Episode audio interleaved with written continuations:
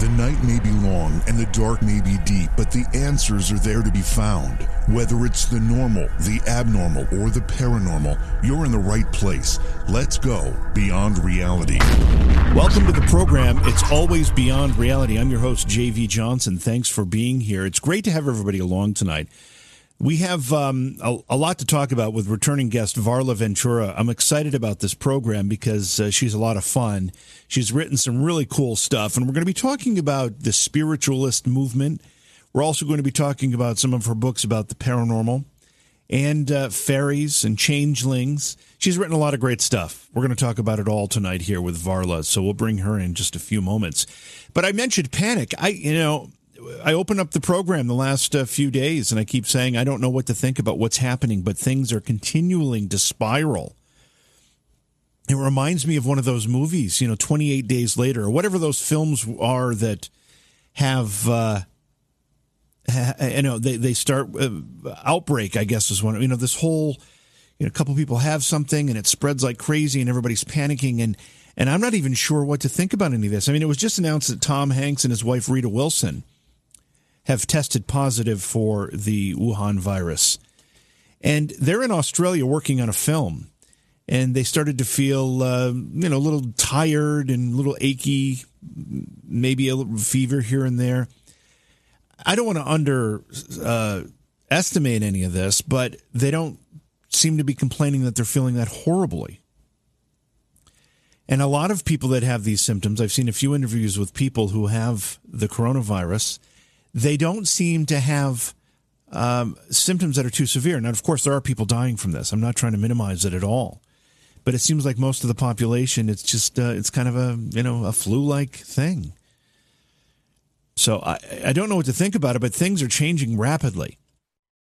Every time you turn on the news, you're seeing a whole new paradigm.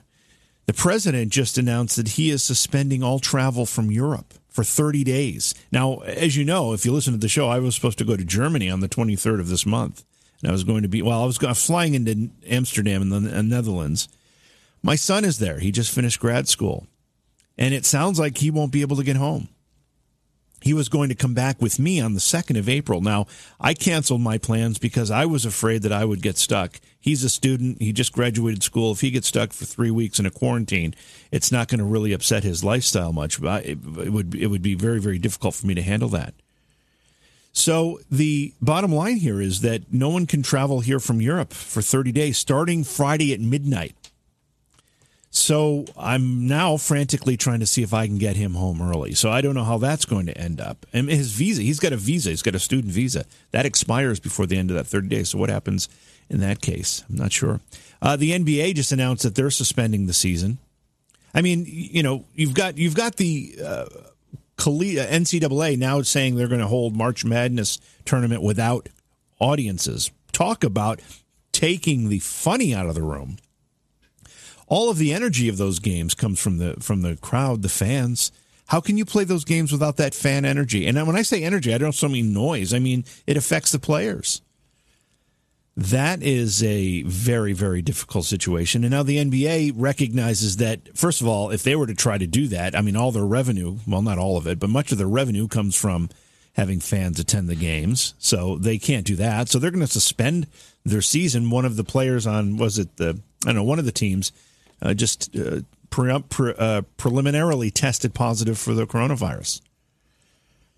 Germany is saying they expect 70% of their population to get infected by this.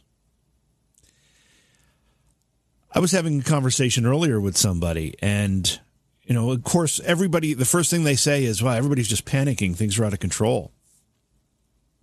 But the bottom line here is the officials all over the world that are saying, don't panic, everything's going to be fine, those words don't match their actions.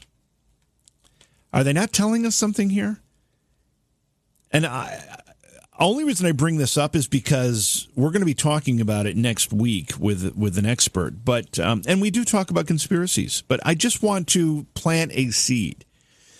If this was in fact some type of biological weapon gone awry, escaping from a lab, if that's really what happened, and the governments knew that, They they might also know that it was designed in a way that could mutate quickly, could change, could become much more deadly, or maybe it was designed to be more deadly than it is right now. So therefore, the potential for it to become more deadly is there. Um, then they, that might explain this behavior. It might explain it very, very well. In fact, so I'm not.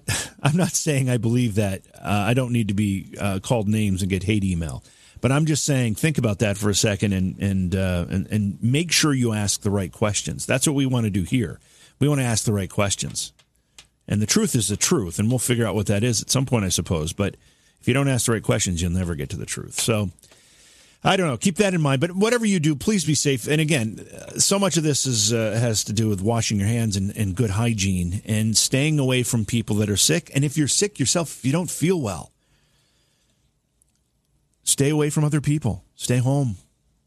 Take care of yourself. Consider it a uh, a, well deserved rest, if nothing else. So I don't know.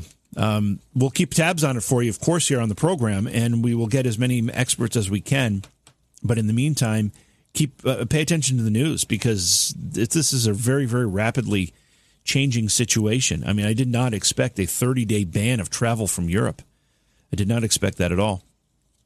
I thought maybe there would be some quarantines and stuff, some some pockets. But of course, but what they're saying now is that because because Europe did not institute the bans from China as we did here in the United States, many people traveled from China to Europe, spread it throughout Europe, and those pe- and then people were coming from Europe to here, spreading it here. So that's not the topic of tonight's conversation. The topic of tonight's conversation will be spiritualist movement. We're going to talk about the Fox sisters.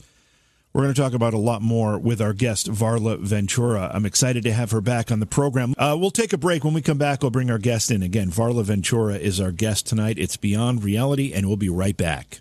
Please support the program. Go to patreon.com slash Johhaw. That's J O H A W. When you need mealtime inspiration, it's worth shopping Kroger, where you'll find over 30,000 mouthwatering choices that excite your inner foodie. And no matter what tasty choice you make, you'll enjoy our everyday low prices, plus extra ways to save, like digital coupons worth over $600 each week. You can also save up to $1 off per gallon at the pump with fuel points. More savings and more inspiring flavors make shopping Kroger worth it every time. Kroger, fresh for everyone. Fuel restrictions apply. Varla is the author of Varla Ventura's Paranormal Parlor, Ghosts, Seances, and True t- True uh, Tales of True Hauntings, along with uh, books called Fairies, Pookas, and Changelings, A Complete Guide to the Wild and Wicked Enchanted Realm, and several other books on folklore, vampires, banshees, ghosts, and mermaids. A lot of great stuff there, Varla. Welcome back to the program. Great to have you here. Oh, thank you for having me. All right, so I, I, have to get the the 800 pound gorilla out of the way here. Uh, where are you in the country, and are you dealing with this virus stuff or not? Oh, I thought you were going to ask me if I was related to Jesse Ventura. That's usually how these conversations start. Well, you know, you know, um, you know the I, way my mind works. I was actually going to, and this is true. I was actually going to ask you if you're related to Robin Ventura, who is a baseball player, because I'm in Cooperstown, New York. I think baseball a lot. Yeah, uh, so I'm I'm not related to either of them, and I I am a California. I call myself a Calisotan now. I'm a I grew up in California um, in the San Francisco Bay Area and lived there until about six or seven years ago when I sort of randomly relocated to um, kind of the northern part of Minnesota outside the Twin Cities. So that's where I am. We are relatively. Um, uh, it's relatively mild here. I mean, we're not on a coast, so that's one of the main reasons. There haven't been too many restrictions with the with the virus as of yet, um, and I haven't heard uh, too many uh, horror stories or anything like that yet. But the town that my where my parents live in California and um, where a lot of my family, they've had actually they they've had a quite quite a hard time there so I'm not, um, you know, personally affected by it in in terms of physical space yet. Um, you know, it's just it's it's creeping. It's I, you know, every other every other headline you think, am I in a science fiction yeah. novel right now. Am Right. I a character in a novel? What is what you know? What are the long term repercussions? And so I'm I'm one of those people that has a very you know active imagination, and it can go all kinds of places. And I see plot lines in everything. It's part of being a writer. But I'm also a pretty relaxed person, so I try not to freak out about things or stockpile or, you know, bury a bunch of stuff in my backyard or anything like that. Um, I do try and kind of maintain some semblance of a of a you know attempt toward the greater good and making sure that people who are safe have what they need. Um, but so far, we haven't had too much. Now I know you know a lot of um, my nieces and nephews are you know homeschooling, not going into class. My nephew's doing college classes from remote Yeah. which is um, you know that's just all kind of precautionary measures where they live. Um, but yeah, there's been a I've had a couple um, trips kind of waylaid and things like that. Um, it's it's pretty it's pretty crazy. Yeah, I just um, I, riding ha- it out here. I had a, I had a, uh trip to Germany. Actually, was I was going to Holland to pick up my son, and we were going to travel through Germany a little bit and then fly home. He just finished grad school there, and um, I canceled the trip uh, two days ago or yesterday. I don't know what it was, a couple days ago anyway, because I was just afraid I'd get there and get stuck. And sure enough, uh, I, I'm sure you're aware it was just announced that travel from Europe will be suspended for 30 days starting on Friday, Friday the 13th. Now my son is going to be stuck. he won't be able to come home now, which is a you know bit of a drag and a concern at the same time. Do you just uh, you know neither of us are scientists here. We're only speaking anecdotally. But what's your what's your thought? Do you think this is uh, irrational panic, or do you think maybe there's more to this than we're even being told? Because somewhere the the actions aren't matching up with the words, in my estimation. Yeah, well, I just side note. I initially had a trip planned to Scotland um, next month, so it probably would have fallen under the not able to go time because it, I think we would have been leaving, ooh, right around the the 14th or so. Um, but we postponed that trip for uh, other reasons a few months ago. I'm, I'm going with my uh, my my friend. We've been friends since high school. We're we've been friends for like you know 30 years, and we've never done any kind of traveling extensively together. So we have this big trip planned, and we just decided to postpone it to the fall for a variety of reasons, mostly our own schedules, um, and also because we want to be in Scotland in October because that sounds wonderful. It sure does, yeah. Um, so, um, I, you know, I mean, I guess um, uh, for a um, for being such a, a freak, I actually have a pretty level head about some things, and with this, I do feel that a lot of what we're um, it's, I don't think that we need to be paranoid and stockpiling. I think what we're attempting to do and maybe need to pay more attention to is the fact that you know it's it's really kind of comes down to like can our healthcare system handle that many sick people and I don't want to um, contribute to a situation in which someone has to choose who they're going to um, treat because Yeah. there's not enough room for everyone. And I have, you know, my parents are older. My father has some pre-existing conditions. So I'm not worried about my own health, and I'm not particularly worried about the health of my son. Um, it's not affecting children Right. the way it's affecting other, but I, it's the ripple effect in like where your contribution is in in um in society. I, I mean, but you know, you go, you you log on, you go online. There are all these different.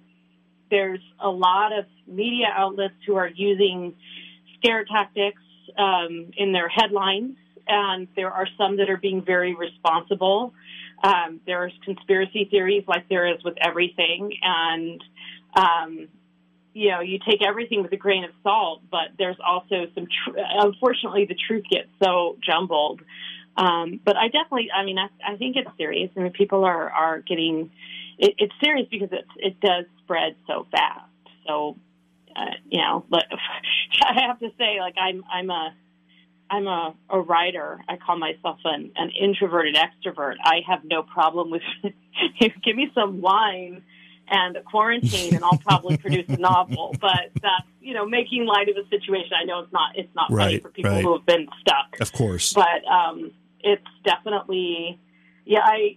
It's like I said, it's not affecting me as directly as it is other people in the country, but I do think of, you know, what what what would happen if I got on a plane to go see my parents and I just happened to be sitting next to someone who didn't realize they were sick, and now I've brought this virus into a household where you know someone with a pre-existing lung condition lives.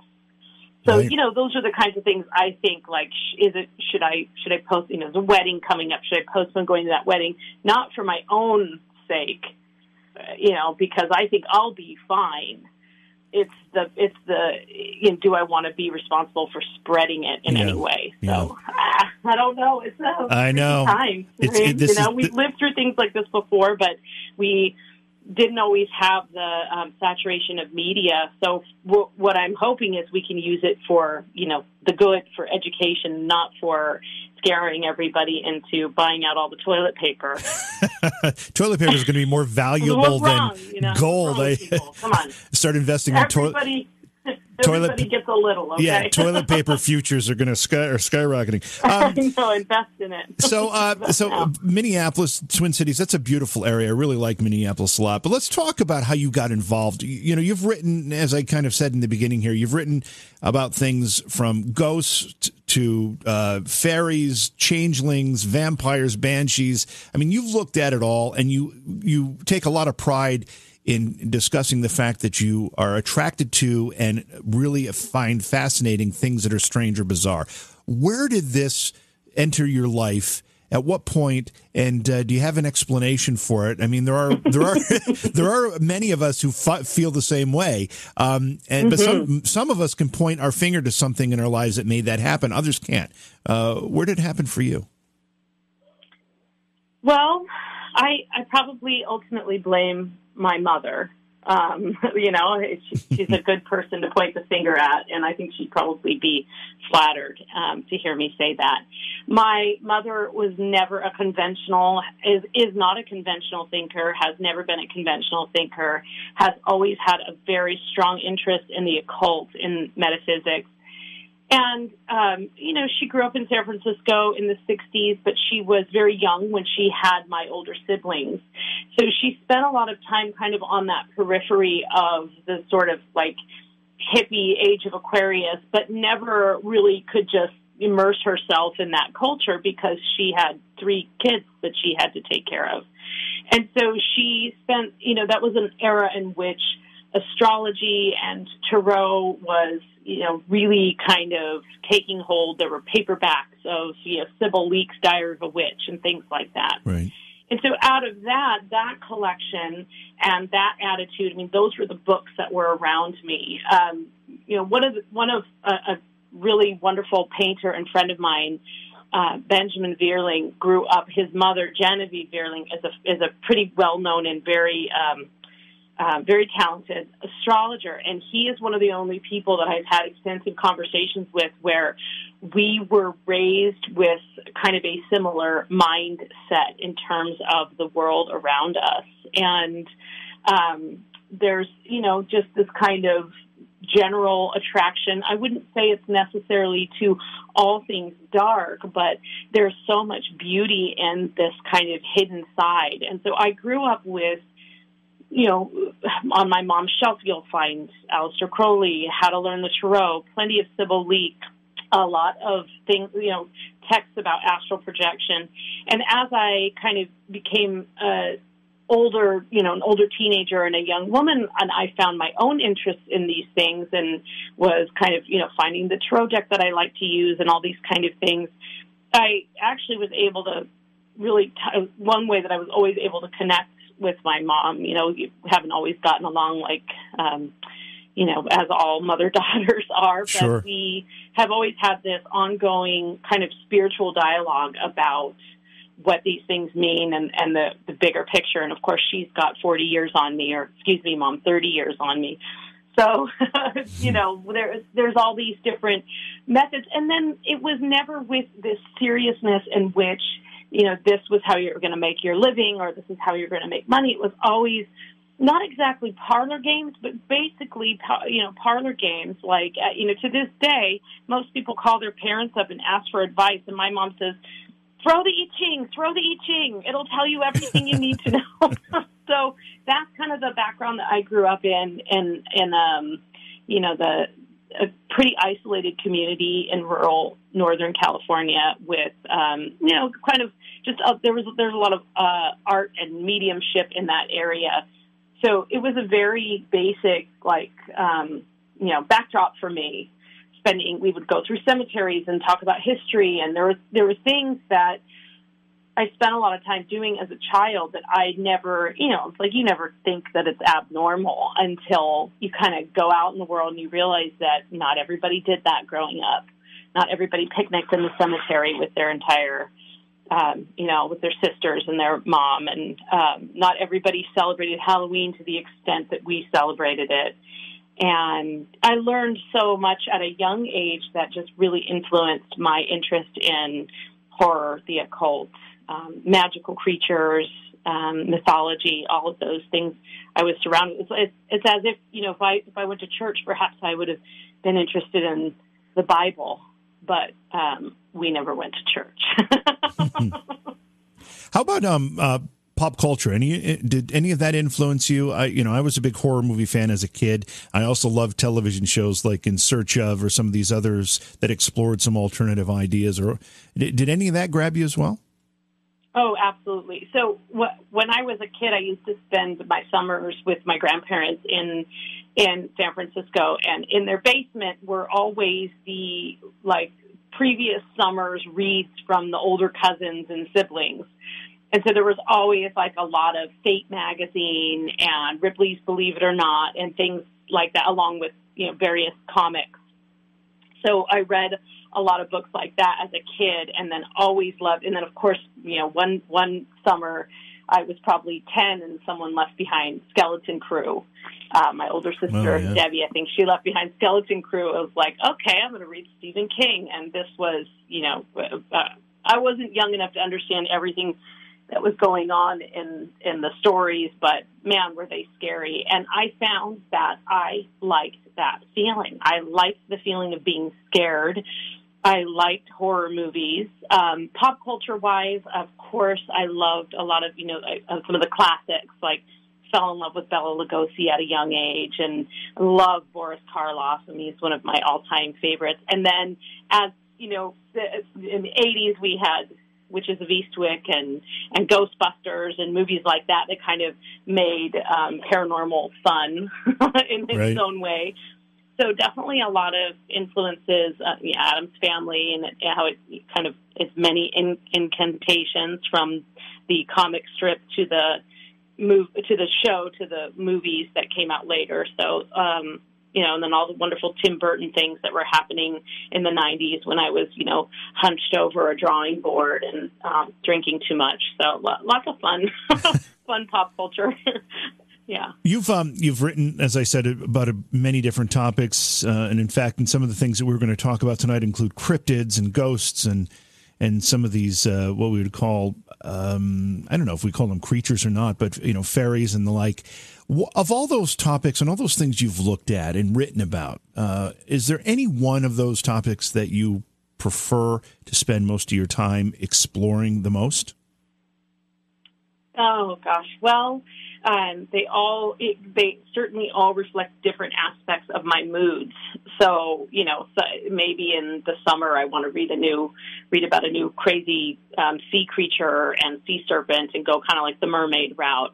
Um, I definitely love magical creatures and folklore in general. I love what folklore uh, tells us about a, a culture or a time in history. Um, I love what folklore tells us about ourselves and how we treat others and how we look at the world. Um, so th- that's something that I absolutely, you know, I can always kind of revisit. Um, magical creatures in general is an umbrella term. You will never know everything because they're magical and right. it's folklore, and there's always a new interpretation. There's always a discovery there's always the original story, which is masked beneath, you know, the Victorian retelling. And then there's yeah, folk like uh, like any good story, any good horror story, anything like that. Um, you know, the art of storytelling is important, and it's it's it's the person's interpretation as well.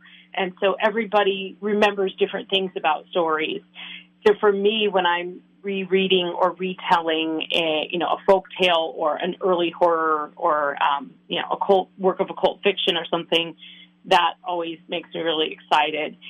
And then I would say, you know, probably a topic that I'm most passionate about, at least currently. You know, with the last book that I wrote, I kind of had a section about um, women in the spiritualist movement and what the spiritualist movement was and what that meant to women uh, in terms of breaking out from the confines of society and the psychic arts in general. That I feel like is kind of a, a book in and of itself, and I'm sort of forever discovering a new character uh, in those regards. So again, it kind of just depends on on my mood. If I had to pick one creature of all the creatures that I've ever written about and all the people and all the like you know, amazing um, characters, I would probably pick Banshees above all else. Oh, wow. I find Banshees incredibly fascinating and terrifying and sad and, uh, uh, you know, undeniably attractive.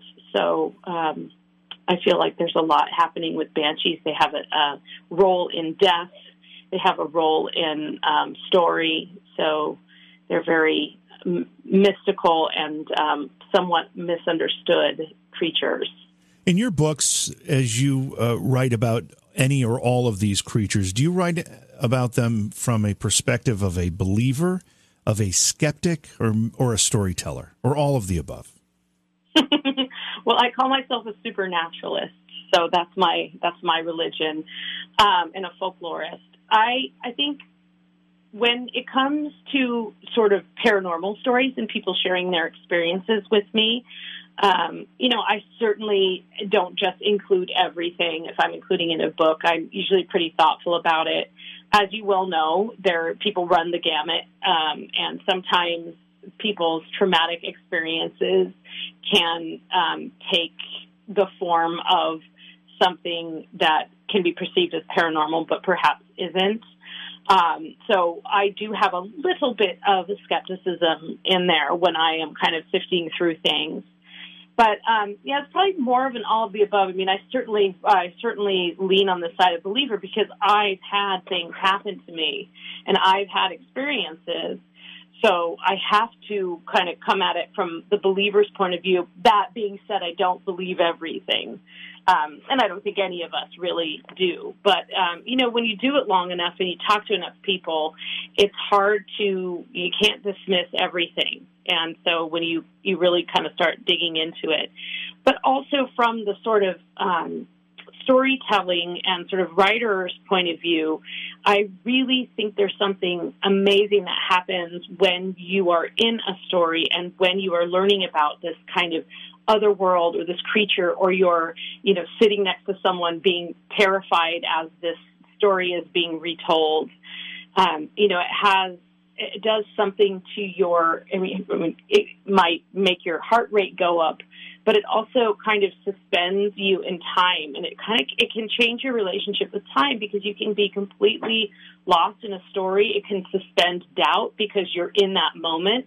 At the end of the story, you might say, "Oh, no, that never happened."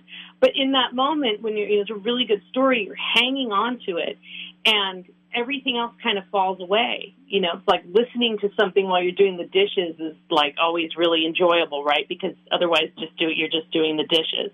So the mundane world can kind of fall away, and I think that storytellers and writers have this um, that's part of what our obligation is is to help people uh, escape but by doing so you are also helping people suspend doubt and when you suspend doubt that's when you know amazing things are invented and the creative process really takes off or you know people can think oh well what if and that can sometimes be enough to get to the place where what if could be something, it could be a cure, or it could be a new story idea, or it could be a beautiful painting, or it could be the way that you treat another person.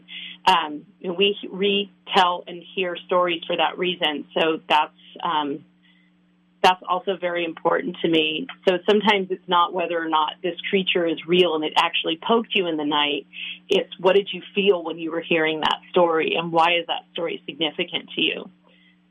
You um, have written a lot about the paranormal, and we're going to talk a little bit about uh, your paranormal paranormal parlor books.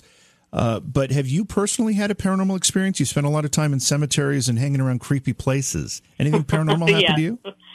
Yes, I have never had a paranormal experience in a cemetery um, that uh, really kind of. I mean, I I probably had a couple of like little things. Uh, I know I I napped one time in the cemetery and had a very bizarre dream, but by and large, none of my paranormal experiences took place during my. Um, my romping about the graves. Um, I did have a. Um, it actually started at a very young age. I've had numerous experiences. Um, my sister and I actually had started playing the Ouija board together quite young, and we made contact with um, a spirit of a little girl who had been buried on the property next to my parents in oh, sort wow. of a lone grave. Yeah, and then my mom took the Ouija board away because she asked us who we were talking to, and when we said it was the name of this little girl, and she knew about this grave because you know it was kind of like we went on this walk in the woods, and there was this lone solitary grave, which turns out is historically very unusual. It was a beautiful marble grave. There were no other grave sites around, and it was for a little like seven year old girl. So whoever lived there, you know, they must have lived there long enough to and had enough money to import this marble stone that then, you know, later kind of was overgrown. Um, my mom took it away because she said she wasn't convinced that that's who we were talking to, and we've heard that before with Ouija boards. So, well, well, so she careful. she took it away, Varla, because she was concerned that there may have been something um, more sinister posing as this girl. Yes, she Yeah. walked into the room, said, "Girls, who are you talking to?" We told her this girl's name, and she promptly walked over, the board up, you know, Parker Brothers Ouija board, slammed it shut. I still remember the sound of the plastic planchette kind of Wow. flapping inside of it. Put it under her arm and marched off with it, with it, you know, to our cries of protest. And it wasn't until much, much later, actually, probably last year, that my mom and I were talking about this again. And she said, I think I remember what I did with it. Because I said, Did you burn it? What'd you do with it? And she said, and what she and, and I asked her about it after she took it away. I said, "Mom, why did you do that?" And she said, "You don't know what you're talking to. Oh, you could you could have opened a door, and there's no way to know that it was really that little girl." So that was her concern. I don't think she thought we were going to make contact with anything. Um, so anyway, she later said that she remembered she had, she didn't throw it away. Um, she ever ever the um, the saver. My mom actually used it under her computer and used it as a mouse, like a, a one place for her mouse. So Yeah, a lot of- a I don't think she still has it. A lot, a lot of people have that fear when it comes to Ouija boards. Is that idea yeah. idea that something could be misrepresenting itself as a way to have access? And I, I hear that in all you know in all uh, corners when we talk about Ouija boards that that's that's a real fear. Um, it, definitely. yeah. Do, Yeah. You, do you think the paranormal has moved more mainstream in recent years? Uh, yes, I mean, I, I think that it's probably gotten a little. Um, I think it had a, another boom. I would say, like probably in the like the, the early 2000s to maybe 2015 or so. It had really kind of an, another resurgence in terms of popular media and television, and also general interest. I think there were a lot more books, you know, uh, about haunted places. And now we know, those of us who love these things know that these types of things have endured, that, you know, these kinds of books have been out. And I'm, I'm one of those people that all, you know, haunted anything, I'll buy it, I'll read it. Um, and I love it because it, it tells you something about history as well. It does seem like it kind of had a, a, a good sort of resurgence. And then it does, it, I feel like it's tapered off a little in terms of kind of really, really constant popularity, but I also think there's a certain level of acceptance and kind of understanding. So I, I do think that I'm sure you have experienced this yourself where you are t- telling a story and it's somebody you would never think has has anything to do with the paranormal and the next thing you know they're telling you about like all these things that that they went through and um, they're interested in this topic. And i think it's pretty common for us all to have had some kind of experience that makes us go huh and some of us have had more experiences than others. And some of us seek those experiences out. So it's probably, I think, in terms of like general popularity, it may not be as popular as it was 10 years ago, but these kinds of things go in cycles. You know, we'll have another sort of obsession with vampires again and, and, um, uh, things like that. Thank you for being with us tonight. Our guest tonight, Varla Ventura. We're talking about several of her books. Her website is her name, varlaventura.net you know, there's there's something that I envy about you and people like you, Varla, is you have a website that is your name. I really envy that. Do you realize that my name, JV Johnson, first of all, it's so popular, but my sister owns jvjohnson.com and I can't get it from her. She's holding it for ransom can't or something. Get her to give it up. No. Well, at one point I had um, varlaventura.com and I, I let it lapse and um, you know, by the time I went to renew it, somebody had purchased it and tried to sell it back to me yep. for like six thousand dollars or something. Yes. So we went with .net, yeah. and I recently just had a um, my brother-in-law actually just did a wonderful. Uh, he just overhauled my entire website, and it just looks so much better, and it's a lot easier to navigate and much more mobile friendly. So yeah, it's a great site, by the way. I want to talk about your book uh, Varla Ventura's Paranormal Parlor, Ghosts, Seances, and Tales of True Hauntings. What's this book about?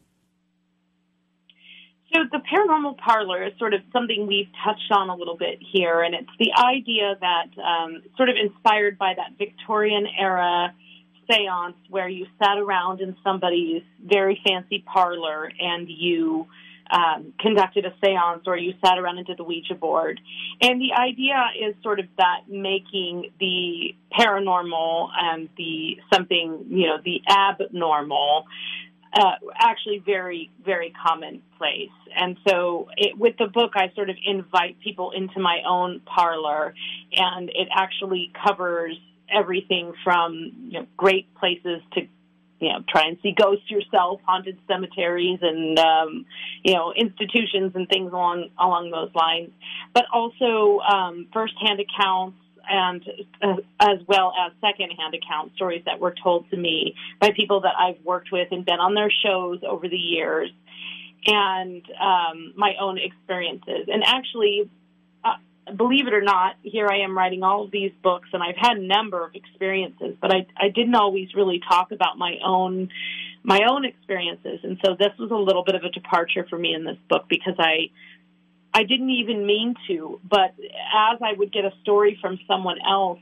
um, originally I was going to put like all of the stories from the people I had interviewed in one chapter. And instead, they seemed to fit in with other topics. Um, you know, children, you know, ghosts of children and playful ghosts. And then somebody told a story about a haunted tarot deck, and that fit in with this other story I was um, kind of putting in. So it's sort of everything from under the umbrella of sort of that paranormal parlor and talking about, as we mentioned, the spiritualist movement and some key players there, as well as um, my own experiences, experiences that people have told me that have really scared me and are really good stories. Uh, along with just you know some other kind of like paranormal uh, dabblings, and then we finish up the book with some sort of uh, death rituals and and um, interesting funereal um, practices. Not to put you on the spot. yeah, not, not to put you on the spot though, but can you share one of the stories that uh, you are most I don't know, satisfied terrified with? From, yeah, terrified maybe. Yeah, that you put in that you put in the book. Yeah. yeah. Yes. Uh, well, there's there's many that I'm proud of. I have some really wonderful contributors, but the story that is the scariest and probably my favorite in the book is a story that was told to me by a very dear friend of mine, and it was first re- it was first told to me um, on the property in which it took place. And essentially, this this friend of mine had bought this piece of property and was building was was planning on building a house. But at the time, all that was on the house was sort of like a like a pump house. So there was the well, there was a little kind of shelter near it. And he had been staying on the property um, for periods of time, and he was kind of clearing the brush. And this was in my in in my hometown, in my home county. And he also grew up there and has spent his entire life there. He's an archaeologist and a scientist, and so he knows a lot about the history and the folklore. And um, so he's clearing the brush one night.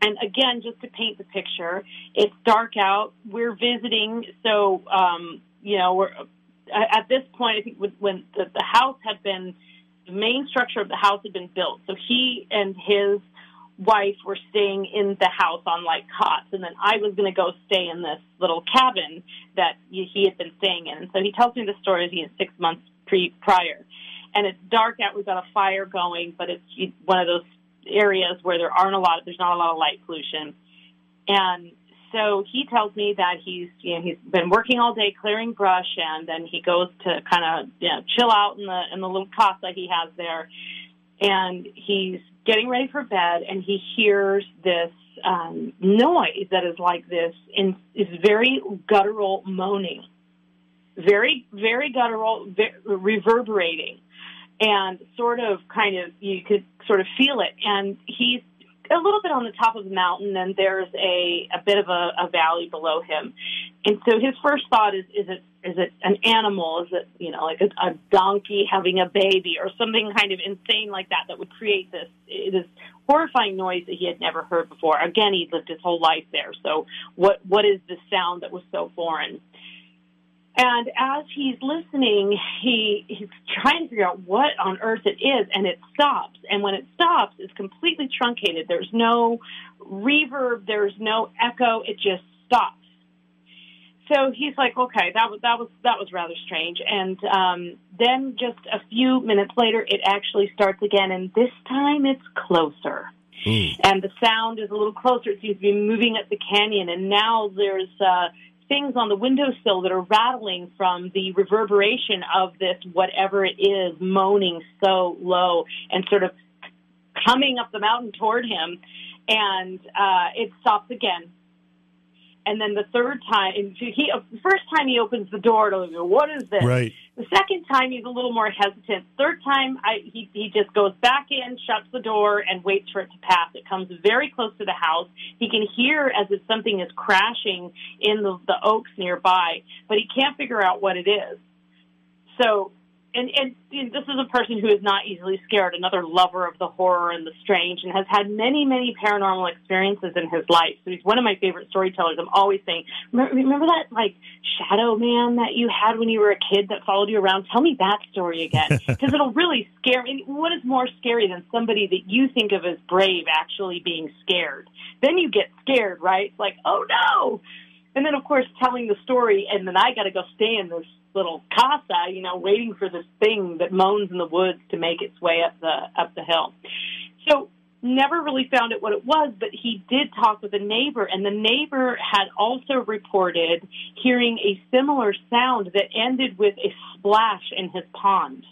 They were mm. never able to completely figure out what it was, but it was definitely something abnormal. It was it was something paranormal. It was something that was not didn't fit in with any of the categories. And the sound, the fact that the sound went from being all encompassing to sort of um, then being completely truncated, to me, that was very unusual because most animal sounds would reverberate and you would hear some kind of echo. So we've speculated on it being some kind of Yeti like creature. Um, I actually was working on the Banshee book when this happened. And so I wondered if it was some sort of banshee or, or, you know, warning spirit. And then we tried to piece together what had happened after that in terms of you know, did a loved one die or anything like that. But it kind of remains a, a bit of a mystery. Wow, that's one of my favorites. Yeah, you know, I, it's even scarier when you read it because there's a lot of details that I'm you know glossing over that that make it even scarier. Yeah, the um the, the, the idea of hearing a foreign noise like that as it and and, and it gets closer uh, to you. That is that is quite frightening and quite disturbing. So I, I, certainly can imagine, and I put myself into his shoes as that was occurring in real time, and that's got to be an experience that you don't um, you don't uh, forget very quickly. And the poor man, I've made him tell me that story so many times. now, now, did you leave? Let's see if you left out any details, if there's anything more. And then he um, retold it to me, and we put it in the book because it just was. It really stood out above all other stories that I had um, heard from people, especially in that area.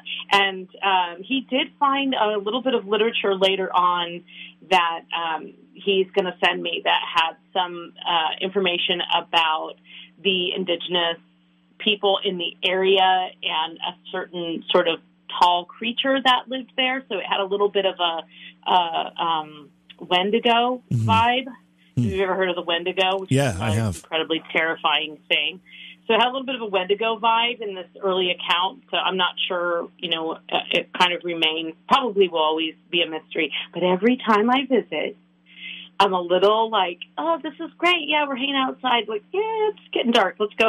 like just a little bit, and where you're just waiting for something to to come back. You you um have written a couple books about the bizarre. One of them is called the Book of the Bizarre. What when you write about quote unquote the bizarre, what are we talking about? Oh, those books are wonderful collections of the. I mean, they're they are basically your you know 12 year old ideal they are a combination of ripley's believe it or not completely freaky facts coincidences and um, with some hauntings and paranormal spots sort of thrown in there.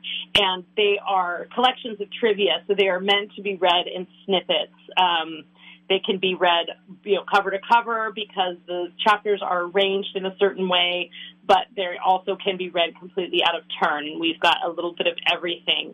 And so if you if you look at maybe like the Book of the Bizarre and you compare it to Paranormal Parlor, it's like Paranormal Parlor is the grown up version, and um, the Book of the Bizarre is the fun, you know, pull it out at a party and freak people out with your vast knowledge of weird laws. We um, we're going to go to break here in just a little bit, and when we come back, I want to start talking about the spiritualist movement because it's a fascinating time in our history, and it relates to so many things that we talk about today, and many of those things we take for granted. But one of the other books I want to mention, uh, because we talked about it, I think when you were on the program last time, is your book "Fairies, Pookas, and Changelings." This is about some pretty unique and interesting creatures.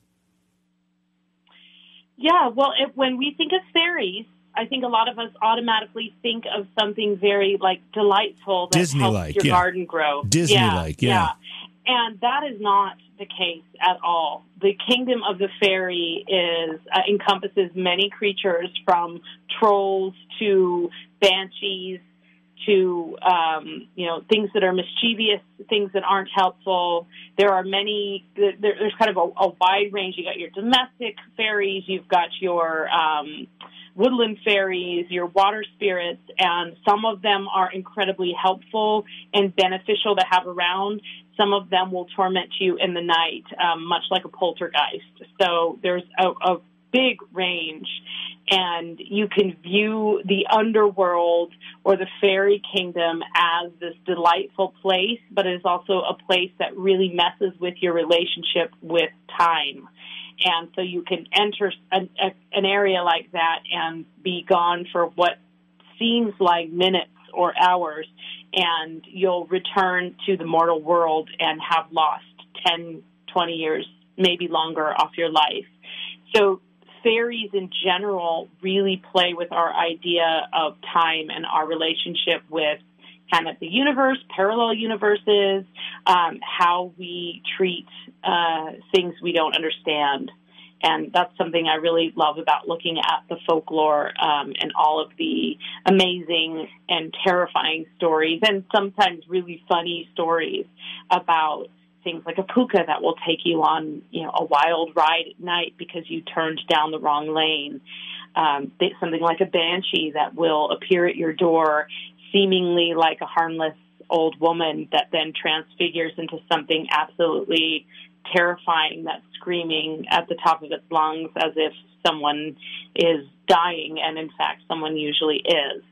these are all parts of the fairy kingdom. So, you know, no offense, Tinkerbell, but there's uh, definitely a darker side to the fairy realm, and um, I, I I have always loved that. Anyone who's a fan of even the Grimms or the Andersen fairy tales can attest to some of the um, mischievous and um, sometimes brutal um, aspects to the the fairy kingdom and, and some of the creatures therein. What are changelings exactly? Oh, changelings are extra terrifying. Changelings are the fairy switch. So basically, it means that your child, usually a, a, child, a baby or a child, but can sometimes be, it can happen to older kids or even adults. Um, the fairies take the human and they leave a fairy baby in exchange and um, you have to figure it out right away, or you'll never get your original. I mean, basically, they're they're kidnappers. This is the kidnappers of the fairy kingdom, and there's a lot of superstition around changelings and the way that it's it's actually it's fascinating because one of the ways that you make sure that a fairy doesn't enter the house during childbirth um, you have to you have to lock all the little cupboards and make sure all the things are sealed tight and no one comes in and out of the room. And there are all these these um, prep. There's all these preparations that you make. But when you look at it from a historical and medical point of view, you realize that there's also a hermetic sealing that is taking place that is allowing that is kind of preventing infection and too much cross contamination. So you see something like how to prepare for childbirth um, and prevent the fairies from stealing your child. And you can actually see that it may have, um, it's another way that people were able to protect themselves. So, whatever the belief was, it's still, you know, 20 people didn't come in and out with unwashed hands while somebody was giving birth. So, um, there's always there's always another twist with a lot of these stories.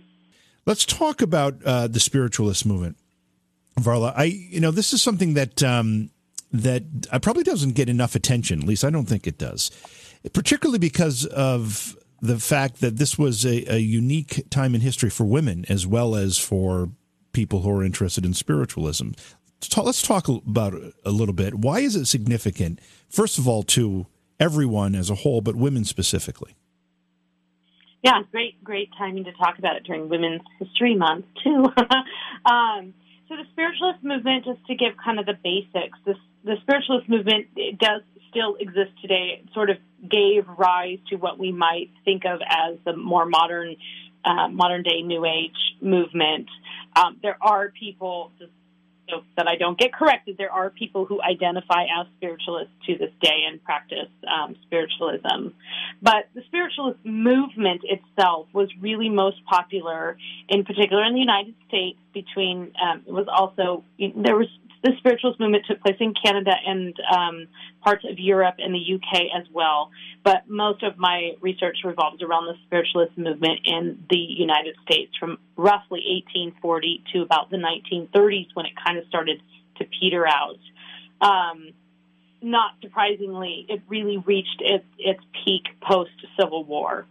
Um, and the spiritualist movement is the belief that not only can we make contact with the dead, but that the dead have specific messages and teachings for the living. And that by contacting the dead, usually through a medium, we can sort of evolve our own our own spirits is, is kind of the idea.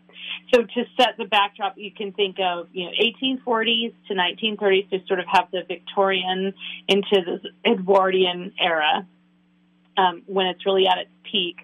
And post Civil War, and that's important because the Civil War it left behind a high body count, and it left many, many people in mourning. It left a lot of people not knowing what had happened to their loved ones or finding out what had happened to them months or sometimes years later. Um, bodies not necessarily being buried in their home cemeteries. Things that really uh, haunted people. And so, out of a large amount of grief comes a, a desire to find answers. The spiritualist movement and the idea that the dead could actually talk back to us really started to take off after that. You had even Mary Todd Lincoln was doing uh, seances and using using the Ouija board and and talking with the medium in the White House. And so you had this sort of figurehead practicing, um, you know, a form of spiritualism. Uh, a uh, couple interesting things about the spiritualist movement. It was not in conflict with Christianity. Now there were there were you know people on on extreme ends, but most of the people who practiced spiritualism were also you know, stalwart Christians who went to church on Sunday. It wasn't a you believe in your evil kind of thing. It was really kind of more of an evolution of a different way of looking at life after death and um, experimenting with that. So when we talk about parlor games or the paranormal parlor, we're we're talking about the idea that this I that contacting the dead, having a seance, using a Ouija board or a spirit board or a medium in some fashion became um, very common and, in fact, rather popular, especially among the middle to upper class. People who had parlors where they could entertain. So it, it kind of has some uh, uniqueness within that. So it's significant for kind of everyone in, in those regards, and and out of that movement. Also, just for Providence, you know, the Ouija board was copyrighted by the Parker Brothers in the or trademarked by the Parker brothers in the 1920s. So they kind of came in not at the absolute end of the the, the spiritualist movement, but they kind of sort of moved in. So for when most of us think of a Ouija board, we're actually thinking of the Parker brothers Ouija board, and they they swooped in and um, copyrighted that um, and kept it popu- eh, very popular. But around that time, it also started being considered. I mean, some people were proved to be charlatans. Um, you had the advent of some additional technology and better forms of communication, so everything wasn't quite as mystifying. And you had people like Houdini who were you know, showing uh, that that you could do that. A, a lot of these things were were tricks, and Houdini was not really a um, fan of the spiritualist movement because he wanted to sort of show that people were being taken advantage of by um, you know, pretending that you could go into trance and things like that. And that, you know, he he was a, a kind of I wouldn't say he's responsible for the end of the spiritualist movement, but he certainly helped contribute to the um, end of it, its popularity. It kind of became more jokey at that point, and that was a, around the 1930s. When, uh, with the exception of maybe the aftermath of the Civil War, which was just an, a very unique time in our history spiritually because, as you said, so many people, everybody was touched by death. And and you have to remember, families at that time may have seen a, a son or all their sons or sons and fathers leave the home, and for years you know get get sporadic mail from them but then just not he- then just suddenly stop hearing from them and having no idea what happened to them. And and at home they didn't have pictures. It's not like today. They may have had one family portrait that they were lucky enough to get along the way but that was rare in itself. So you didn't even have anything to remember these people by. So that really uh, threw gasoline onto the spiritualist movement fire. But i want to move away from that for a second apart from that time, was were, the seances and this effort seen by most people that uh, participated in it as a form of entertainment, or were they serious about trying to contact the other side? So, in the earlier days of the spiritualist movement, sort of actually pre Civil War, especially the 1840s and the 1850s, that was such a lively time in American history for things that were changing. And what's interesting is that you will find historically um, a lot of people who were involved in the spiritualist movement were also involved in the suffragist movement and were abolitionists. So they were rather forward thinking and as you know, thinking about slavery, thinking about uh, women's rights, and you you even have some examples of a very well-to-do. There's a very well-to-do couple named Amy and Isaac Post who hosted Susan B. Anthony and Frederick Douglass in their salons where they would have these discussions about um, important matters, uh, uh, you know, a person's place in the world and what rights they had. And they would also host, they also hosted the Fox sisters and other spiritualists who came through who were, um, you know, different form of enlightenment. So prior to even the Civil War, you had this, the, the sort of, I would, I look at it as, as you know, the foundation and the, certainly more more serious aspect of the spiritualist movement. And then as we kind of got into that, the nation of grieving, it really took off um, and created a more of a need for it. And out of that need, of course, came a variety of things. You also have, you know, going from people were building the railroads, and so there was a new form of transportation that was taking you from coast to coast. Um, things like the telegraph and um, electricity. These were all things that were kind of taking place during this time that were really revolutionary um, when you think of the way that people were living, you know, in 1840 versus how they were living by the 1930s. So much changed during that period of time. Yeah, amazing transformations during that time. Let's talk about the Fox sisters because they're often credited with kind of uh, jump starting, if not starting, this spiritualist movement. Where, what's their role in all of this? So the Fox sisters can be credited with uh, both bringing the spiritualist movement into popularity and also kind of ruining it for for um, for what it's worth. So if you're not familiar with um, the town of Lily Dale, which is which is in New York, that was an entire community that was formed um, for uh, the purpose of being a spiritualist community and conducting seances. It's still they still conduct seances to this day, um, and it's a historic community. The Fox sisters were three sisters that um, they were all sort of uh, to, to, just just to touch on kind of and we, and we can get more into this, but if you can imagine this era, all of these things were taking place. People were talking about should women should women vote? Should should you know should we end slavery? People were talking about these things, and people were struggling, and they were struggling to survive, and they were struggling to get out, and they were struggling, you know, in a in a lot of roles, and women in particular. Um, you know, really didn't have a lot of choices. They maybe had more choices than they had 50 years before that. But in order to do anything that wasn't what your husband wanted you to do or have any kind of career or um, define yourself as a person in any way, it, it was, it, you either had to completely rebel and go the opposite and maybe become, you know, you could become a, a prostitute or you could perform on stage or you could, you know, live a life of servitude and you'd be a maid or a nanny. Um, and often you did that just until you got married and then you, you were your husband's wife. So there were a lot of confines within this society. Um, spiritualism it gave women another role as writers, as performers, as household names, as mediums that they didn't necessarily have before within the sort of structure of this Victorian society. So, so back to the Fox sisters.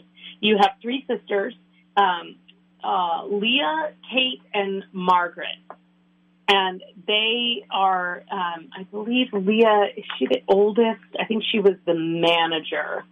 Um, so Leah, Kate, and Margaret were the the Fox sisters, and Leah and uh, or excuse me, Margaret and Kate um, were the younger two, and at a, at a pretty young age, they started uh, channeling. They started contacting spirits. First, it was just sort of little parlor games they played at home, and then eventually they kind of took their show on the road. Um, they were most known for a doing what's called uh, you could do table tilting or table lifting, which is where you would levitate the table. Everybody would sit around the table and they'd put their hands on the table. And, you know, you'd, you'd ask a question like, "If any is anybody here?" And the other thing they were really known for was was rapping. So you know, knock once or knock twice. Is anybody in this room? And you'd hear right. So. Right the they put on a they they were lovely young women and they made a lot of money touring the United States. As I had mentioned before, they they were hosted in many a well-to-do salon. They were put up in lovely homes and hotels and they traveled around on invitation and were paid to go into trance and kind of make contact. And Leah was the older sister and she was actually married and she was the manager of the others. Um, one of the sisters was also married and had a child, and so supposedly, you know, a lot of this is just kind of. It's always hard when you look at, especially like historical articles and how they how they uh, described the because I read a few old newspaper clippings and things about the Fox sisters, and there's so much um, like bias against them, and a lot of them it's hard it's hard to know the full and real story. Um, but basically, the short story is that the younger two, who were the main performers, drank a lot. And so they were living the life, you know, traveling around the country and um, going into trance and amazing people and really having this sort of respectable career. And, um, but they're, the one sister, I think it was Kate, had a child and she was kind of kind of getting out of control. And so Leah, the manager, said, "You're getting out of control. I think I should take your son or something like that." This is the this is the story. And the so she gets really really mad that her sister is accusing her of being out of control.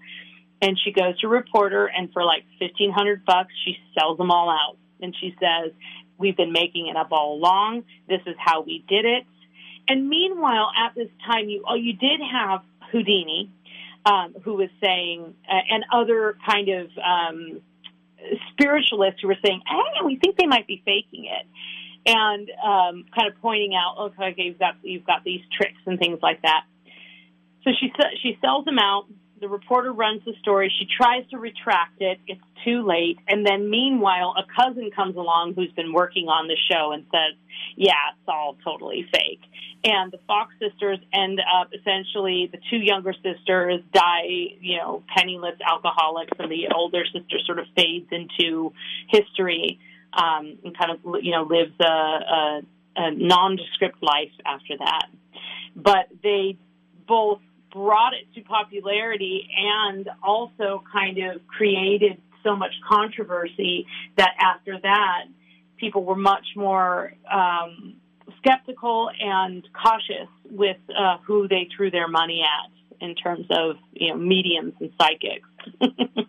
did, did, some people believe that the uh, the confession, if you will, was not genuine? What are your thoughts? Yes, yeah, yeah. I had read that that was um, it was coerced, or also that like like so she tried to retract it. This is, but that could also be that she just tried to deny it. And again, this is where history is very blurry because you have um, women who really weren't supposed to be doing this type of thing and really didn't have a say. And they were up against, you know, a legal system and a, a um, uh, media that they had no say in that was, you know, run by quite, I mean, back in the day, you had two different senators who would have their dueling papers. You know, so it was like they they weren't necessarily unbiased media. So you have all of these things that you kind of have to sift through to get any semblance of the truth.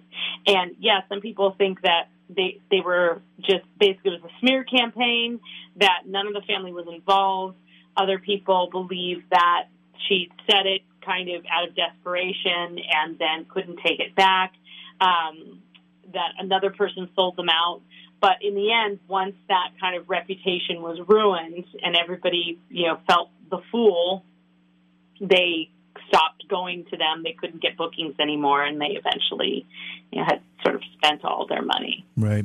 What about this story that uh, one of Mark Twain's books was channeled through an Ouija board? That's a great story. So around this time, you have the Fox sisters, um, who were kind of fading out of popularity and probably more like the 18 let me let me just look here in the book. Um, I feel like they kind of faded out of popularity probably in the early 1900s, maybe the late 1800s, when things really kind of came came to ruin. So, nonetheless, the spiritualist movement was rolling along. Now, Mark Twain died in 1910. In 1917, a book came out called Jap Herron, and the subtitle was is something like a novel written via the Ouija board by Mark Twain. Interestingly enough, that was the big mistake that the publisher made, using Mark Twain's name. Hmm. But the story is that um, a woman named Emily Grant Hutchings, who actually had a friend named Pearl Curran, who we can we can talk about Pearl Curran and and her um, successful career channeling. Um, in a little bit, but Emily had um, uh, she lived in St. Louis, and she was attending actually a séance with with um, one of her friends. And the story is that Emily walked in, and the medium immediately kind of moved the spirit board, and it said, uh, "At last, she's here." Now, this entire story that I'm going to tell you is all the introduction to Jap Herron, and it's written by Emily Grant Hutchings herself. So this is her story. Her story is that from that point on, she was identified by the ghost of Samuel Clemens as being the primary scribe on earth to retell uh, or to tell the novel that he never got a chance to write. The book came out in 1917. Twain died in 1910. They started work on this in about 1915 or so, and it took them over a year to put this manuscript together at length, and which they um, painstakingly dictated it, or so they say, from the Ouija board. There are these wonderful passages that describe the way that the Ouija board is fashioned into a typewriter to have parent parentheses and um, semicolons and things that you wouldn't otherwise find on a spirit board. And so um, Emily, her husband, whose name has been lost to history, or at least to, to my history, um, Mr. Hutchings, and a medium, because that was usually very significant in the spiritualist movement, that there was usually like a conduit.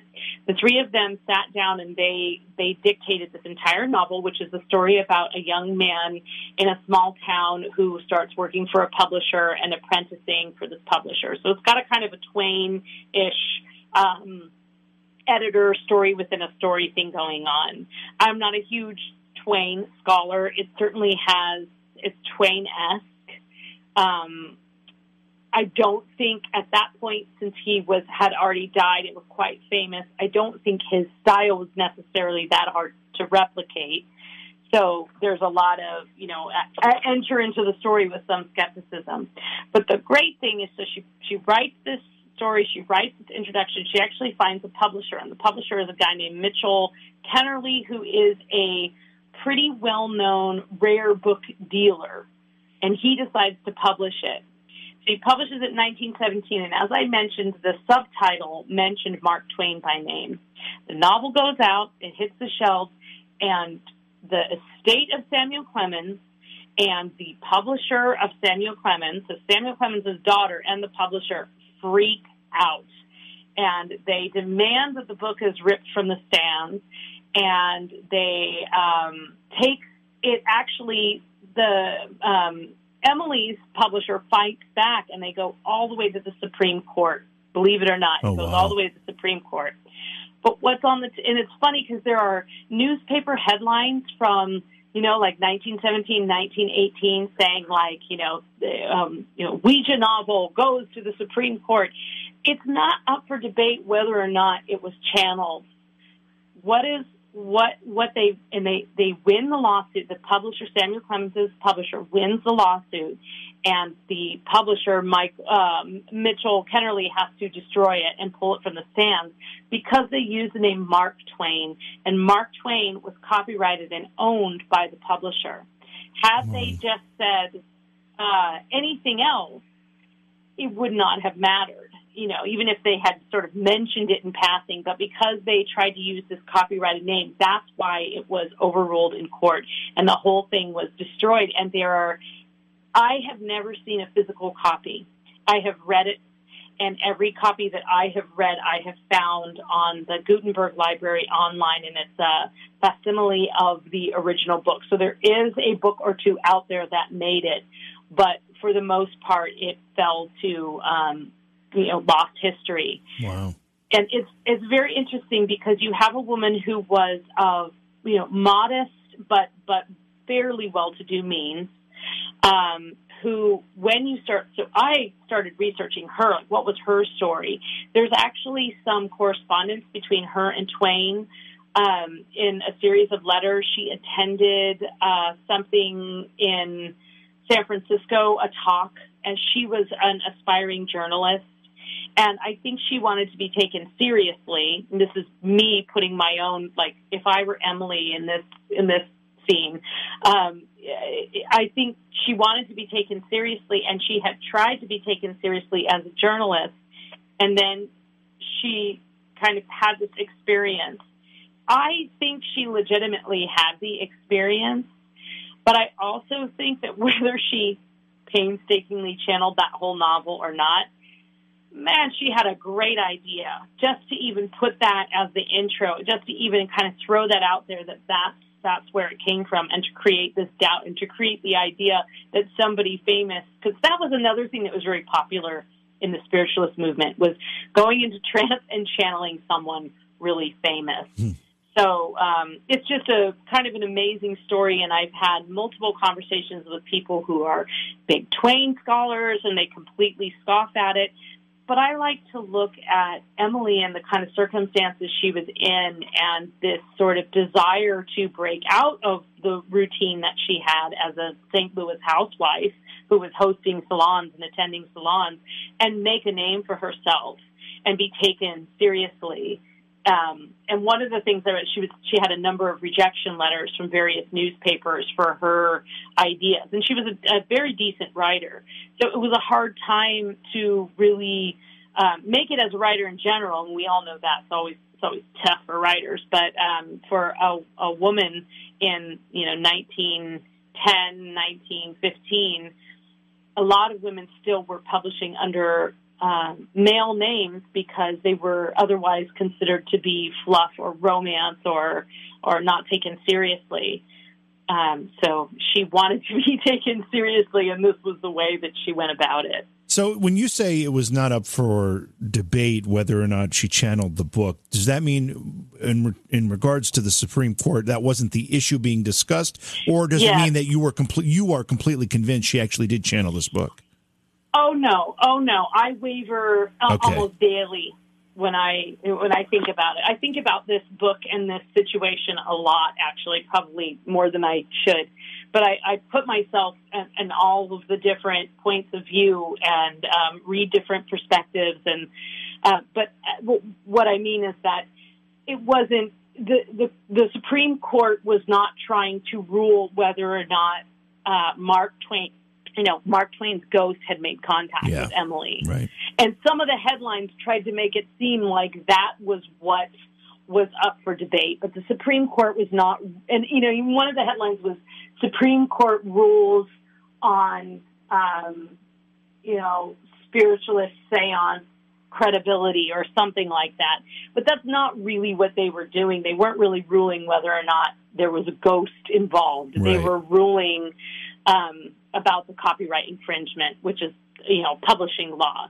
So it was kind of sensationalized.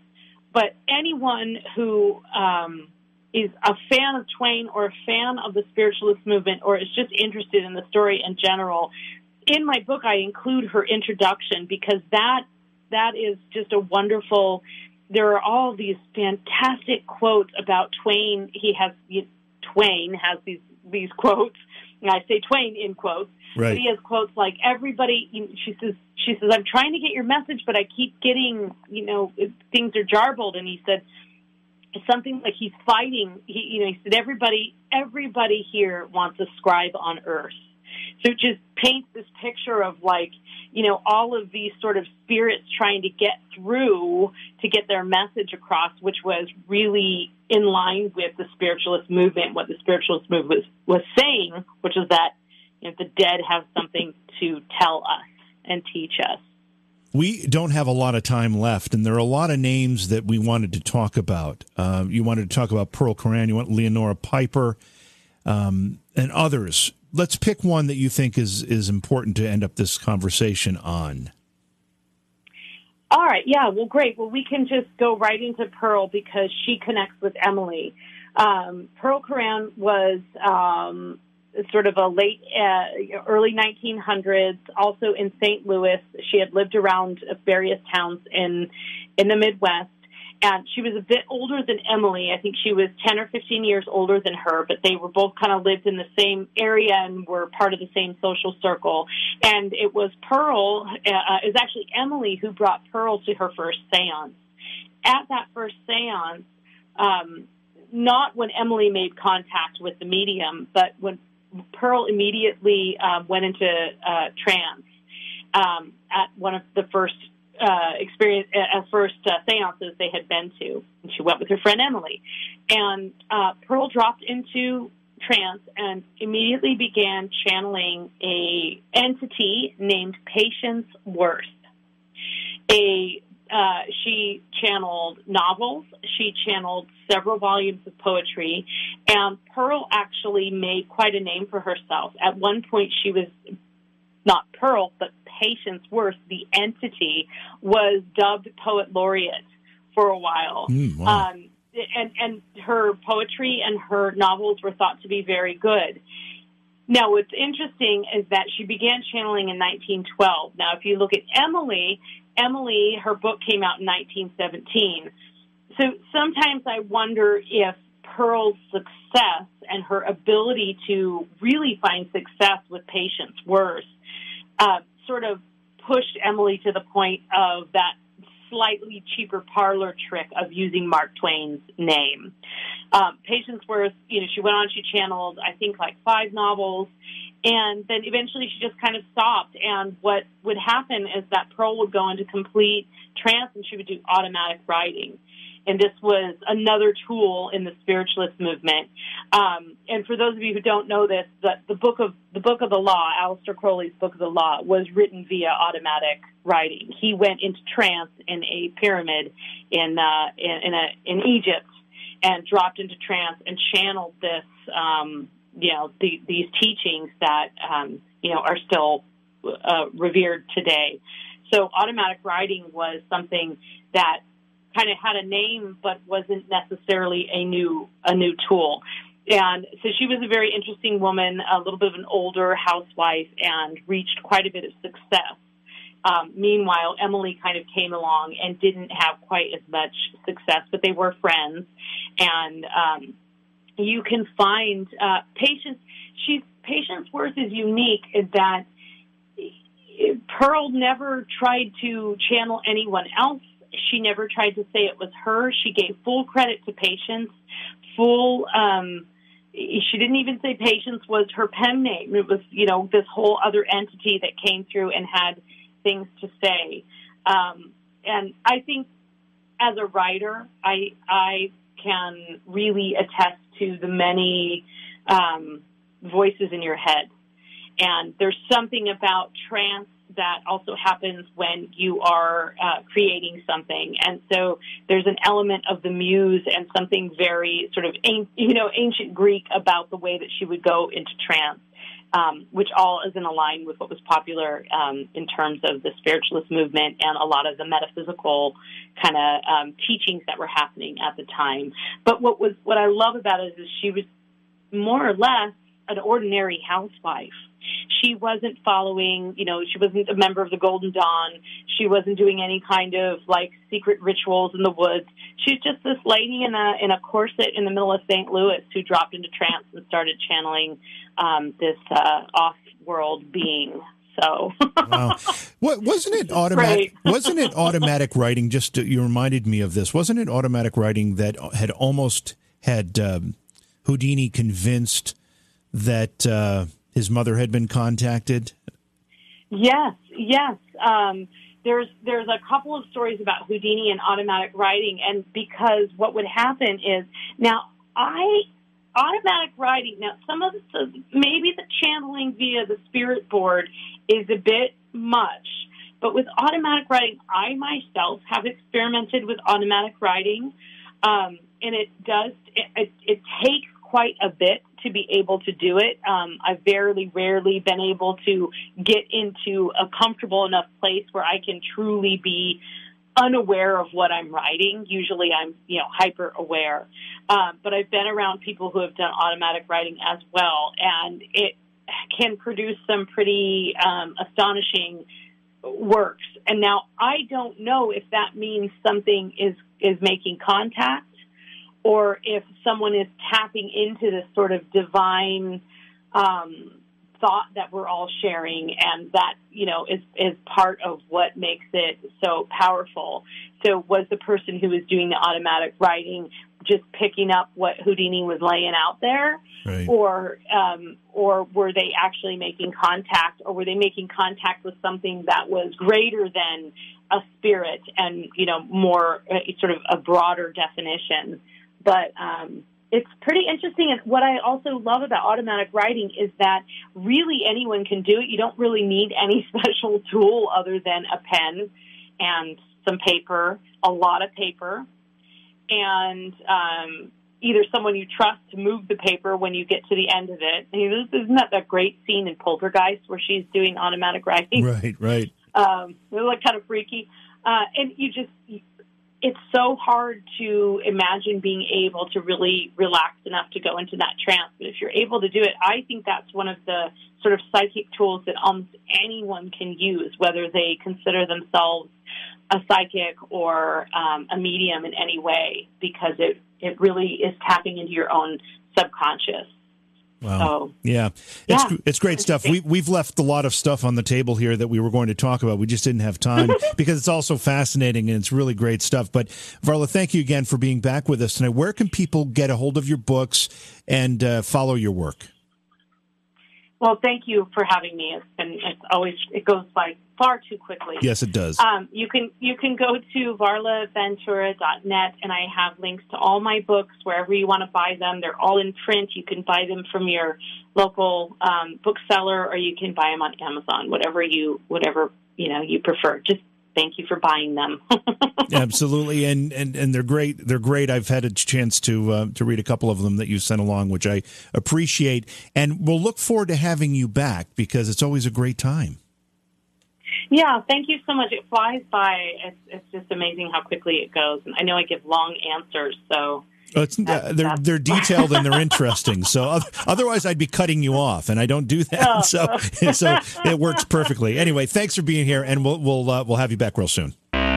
Beyond Reality Paranormal is hosted by JV Johnson and produced by Orion Palmer and Slick Eddie Edwards. Like us on Facebook and subscribe to our YouTube channel. Please consider supporting the program either through your podcast platform, click on the link in the description, or on Patreon at Joha Productions. If you'd like to be a guest on Beyond Reality Paranormal or you have a recommendation for a guest, contact our producer, Slick Eddie Edwards. Eddie is spelled with a Y at slickeddieedwards at gmail.com.